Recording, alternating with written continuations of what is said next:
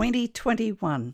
It's going to be a fantastic year here at Stitch Safari, and we're starting off with a bang, literally. I'm trying to rein in my excitement here as the Bayeux Tapestry is, in my opinion, the pinnacle of medieval embroidery, assuredly on a par with the embroidery of Opus Anglicanum, but in a far, far different way. The longevity of the Bayeux tapestry displays the footprint of its past, both artistically and historically.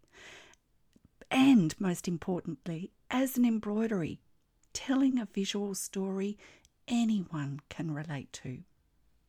Hello and welcome to the Stitch Safari podcast, a sprightly and upbeat expedition into the alluringly appealing ambrosial world of Stitch history art, and embroidery. Each fortnight we'll trek through and discover the utilitarian, the decorative, the quirky, and the just plain fun world that is the art of the needle. Trust me. My name's Kathy Jack Copeland, and I'm the Stitch Safari Expedition Leader. I'm an Australian textile artist, teacher, judge, blogger, and stitch enthusiast whose work in contemporary machine stitch became my business. The Bayeux tapestry, while not shiny or pretty, Indeed, it can only be classified as unassuming and modest, both in the ground fabric and threads used, compared with the sparkling and opulent embroidery from Opus Anglicanum. But boy, oh boy, has this embroidery created controversy. It's inspired world leaders and left us with a factual record of medieval life covering such things as warfare, clothing, transport, and architecture. It is unique and unlike any other surviving artifact from this period. It's not simply an embroidery, it's a visual documentary of a major historical event designed and made within a short period of that event's happening. It's been used as propaganda by various leaders wishing to conquer England, as William did, and ever so cleverly employed by 20th century cartoonists and illustrators to produce precocious political satire. It's become a tourist attraction and a marketer's dream.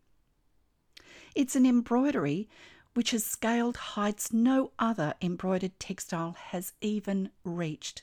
And although it's been copied and parodied, no one can take away from the fact that it's one of the most important, if not the most important embroidery in the world today. The Bayeux tapestry is the holy grail of embroidered narrative art because it's a true fusion between historic Viking textiles from the Scandinavian world circa 800 to 1200 AD, providing a comparable link to the form and storytelling style we see replicated in the Bayeux tapestry. The Vikings had no written language, but they did produce narrative style cartoons through weaving and embroidery, cementing their rituals and memories in their halls and early church- churches where they were hung. I'm honestly surprised at how much is actually known and recorded about this epic medieval work. And thankfully, that must be laid at the feet of determined and unrelenting researchers from previous centuries, and those who were willing to protect and ensure the tapestry's safety throughout its tumultuous life. The unique and historical documents and letters surrounding the Bayeux tapestry offer another line of absolutely fascinating and riveting scrutiny, if one but had the time. But there's so much about the work that will forever be purely speculative supposition. And with the Bayeux tapestry, that's just the way it is. The information load here is large, so I need to begin by organising how I'm going to present this because I don't want to miss a thing. So I'm beginning with the Bayeux Tapestry's survival because I believe that's the only place to start. We wouldn't have a story if we didn't have the work.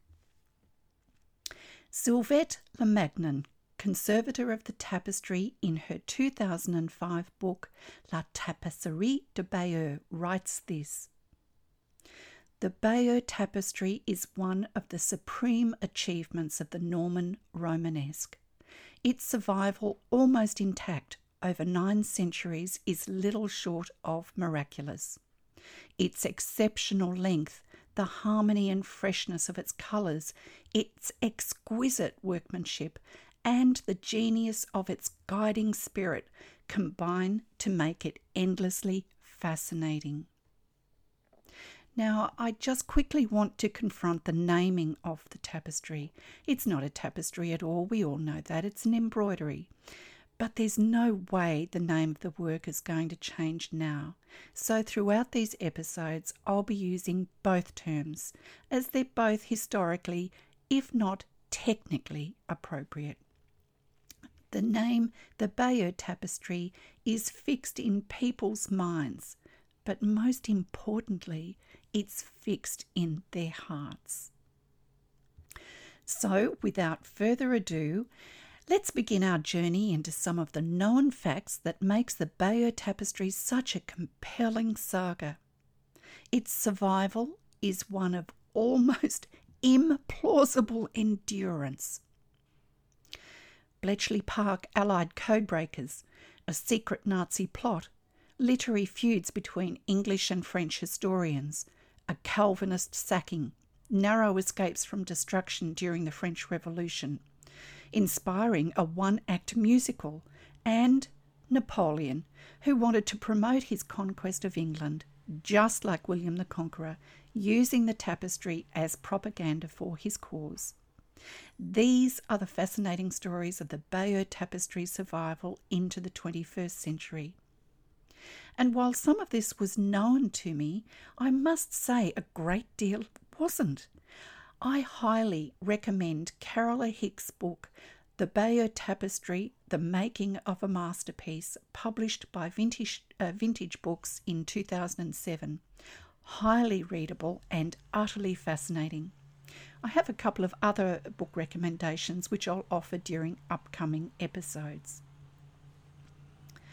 The poem To Countess Adela who was one of William the Conqueror's daughters, written around 1100 by an ambitious and cloying cleric named Baudry, Abbot of Bourgueil, is an early, if slightly questionable, reference offering a full description of a wall hanging narrating the events of the conquest.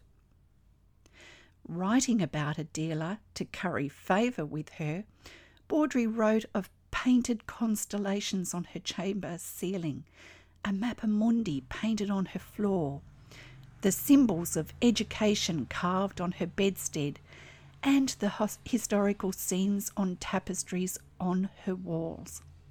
And the final addition to this poem was an accurate description of an embroidered hanging with scenes of the Norman invasion. Baudry wrote this in his surviving poem. Around her bed, the conquest of England, William's claims to the throne as Edward's chosen successor, the comet, the Norman Council and preparations, the fleet, the Battle of Hastings, with the feigned flight of the Normans and the real one of the English, and the death of Harold. Now, that's a pretty spot on uh, account of the tapestry, even mentioning Halley's Comet, which only appears once every 75 years. So at some point, it's highly plausible Baudry saw the tapestry, most likely when it was hanging in the church in Bayeux, not hanging in Lady Adela's bedchamber as he wishes us to think in his poem. That just seems utterly fanciful to me. So, do we trust Baudry's words? Well, I think it seems to indicate that at least some interest was taken in the tapestry not long after it was made and prior to the first suggested account of it in 1476 uh, in the church inventory. The poem exists and the description is just so accurate. What makes a lot of sense is Baudry's wanting to curry favour with the Lady Adela using any means he could. And the tapestry was about her father, after all. Now to the church in Bayeux, where for 400 odd years the tapestry supposedly had only an annual airing for a short period of time, helping to protect it from damp and insects. At some point, though, this ritual seems to have been foregone and forgotten until the tapestry had its first brush with near disaster. According to Carola Hicks in her book The Bayeux Tapestry, The Life Story of a Masterpiece, the true history of the tapestry only starts in 1476, where mention was made of the work in an inventory of the treasury of the Cathedral Church of Notre Dame of Bayeux, describing it as a very long and narrow hanging of linen embroidered with figures and inscriptions representing the conquest of England, which is hung around the nave of the church on the Feast of Relics, July 1, and throughout the octave, the eight days following the religious festival. This account was in complete contrast to the sumptuous and opulent descriptions used for other prized possessions of the church, described by Hicks as gem encrusted gold and silverware, altar pieces and reliquaries, crystal vases, sapphires, pearls, beryls, a blue green mineral, coral and enamel inlays, and the gold embroidered, pearl strewn, I love that term, pearl strewn chasubles, copes, and tunics, each more magnificent than the next, culminating in the sumptuous mantles worn on their wedding day and donated by the wills of William and Matilda. Yet it may have been just this difference between unpretentious humbleness and shining opulence which saved the Bayeux tapestry from almost certain destruction on a number of occasions. The 16th century's religious and civil wars wreaked havoc on Catholic buildings in France when many precious items from the past were either looted or destroyed. Sunday, May 10, 1562, a mob of French Calvinists stormed the Bayeux Cathedral, bringing Mass to a brutal end when pistols were fired, people's ears were sliced off, and officiating clergy had their throats cut. This orgy of violence was recorded later by the bishop, who listed gold and silver chalices and candelabra presented by Odo, William's brother, caskets studded with precious stones, a five metre high silver covered wooden crown of thorns, and the hidden stores of jewelled crucifixes, either destroyed or stolen. Gold embroidered vestments and silk hangings were unsuccessfully concealed. Stained glass windows were smashed, the organ destroyed, and chests and cupboards broken into. Yet the tapestry survived. It wasn't on display in the month of May, so must have been stored away somewhere, perhaps in the cedar wood chest dating from the late 13th to early 14th century now on exhibition in the cathedral treasury as the very one that supposedly housed the tapestry. But you have to ask, why did it survive? And again, the answer may lay in its modest materials as well as its mostly non religious narrative. Or it may have just been simply overlooked during the ransacking. Its next hazard lay in the French Revolution, and as with many revolutions, destroying past art was one way to make way for a new history. Carola Hicks writes so well about this. On November 2, 1789, all French church property was nationalised, with the state seizing the contents of churches abbeys and monasteries and removing them to either local or Parisian depots. The question then arose as to whether the objects should be displayed or sold off to the public. And again, this association with the tapestry's non religious, non glitteringly ostentatious yet monarchical narrative may have been its saving grace. Rumour has it that the bishop hid the chest containing the tapestry in his study, but this has been superseded by an 1838 eyewitness report of a man who saved it from the 1792 volunteer call to arms in response to an anticipated British invasion. Carts and wagons were needed to carry equipment. These required covers and the Municipal Council granted permission to use the tapestry currently stored in the cathedral. It was seized and placed on a wagon. Rescue came quickly in the form of Monsieur Lambert Leonard Leforestier, the local administrator and commissioner of police, who sprang into action by running to his office and dashing off an order for the tapestry's retrieval he was able to exchange this precious relics, uh, relic for sheets of sacking, keeping the tapestry in his own office as a precaution. And his portrait now hangs in the entrance hall of the Centre Guillaume le Conquérant in Bayeux today. Two years later, in February of 1794, the tapestry was again in jeopardy. Church festivals were now replaced by civil ones, and the tapestry was to be cut into pieces to decorate a float carrying the genius of arts in a procession around the town. Its rescuers were the newly appointed art commissioners for the Bayeux district.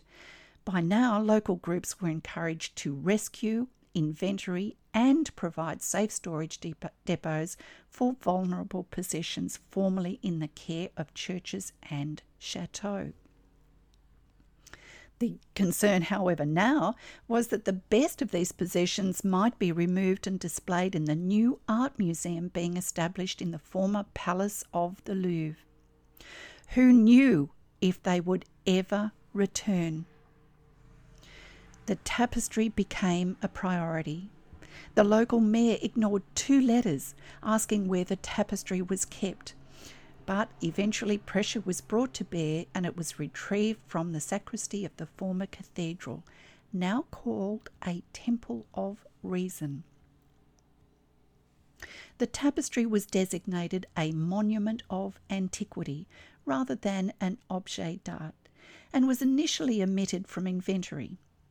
The reason may have been a reluctance to bring Bayeux's pre- uh, precious relic to the attention of Paris authorities for fear of its being housed in the Louvre, which opened to the public in August 1793.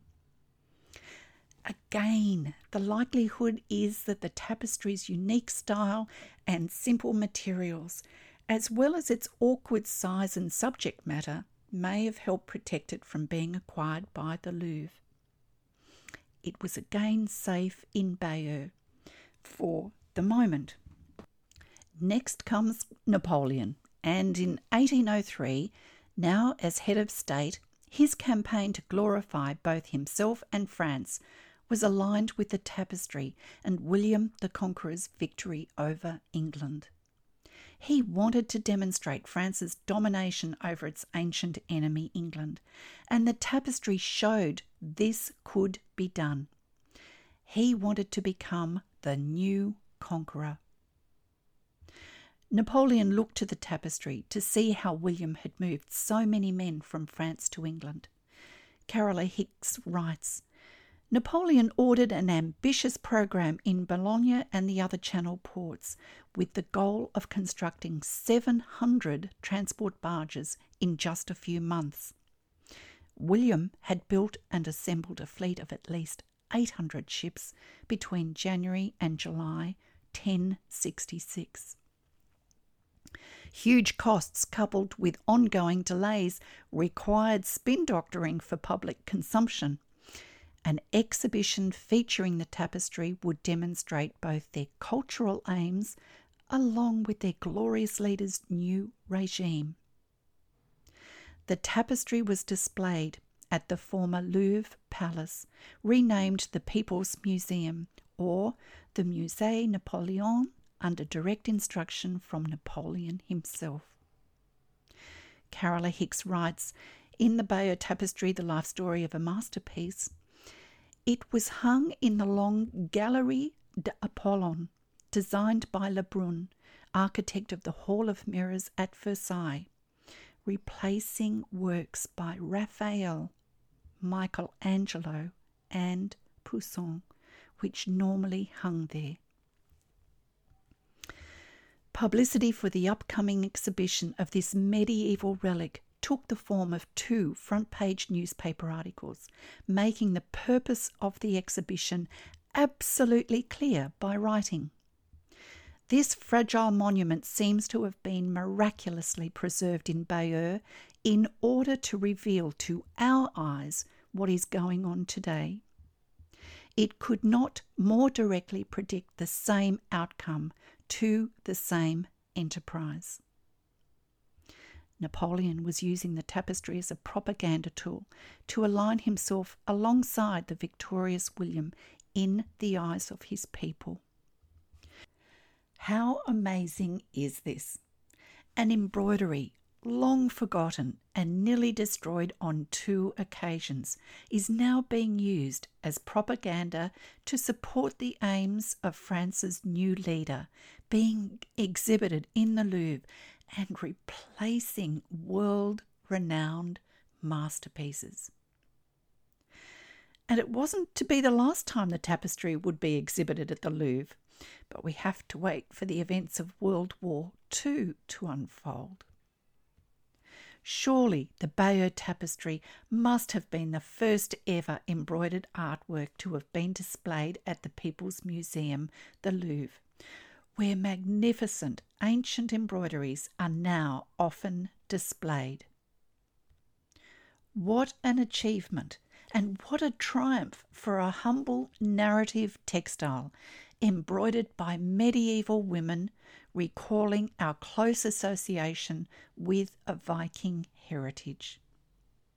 Measuring 68.38 metres long and 0.5 of a metre wide, consisting of nine panels, with the final part of the tapestry unfortunately missing, one can still easily imagine the designer and the embroiderers poring over their work to create this masterful chronicle.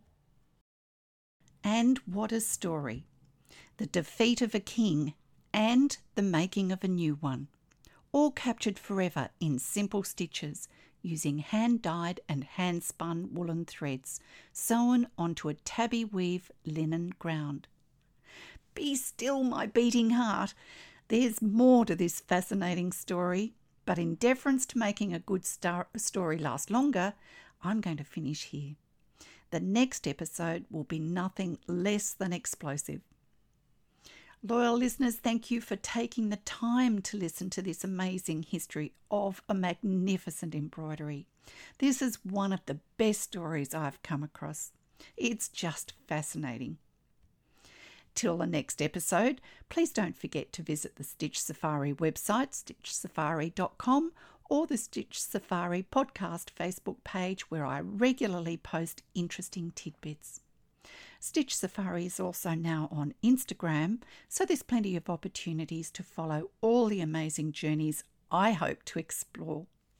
Till the next episode, bye for now.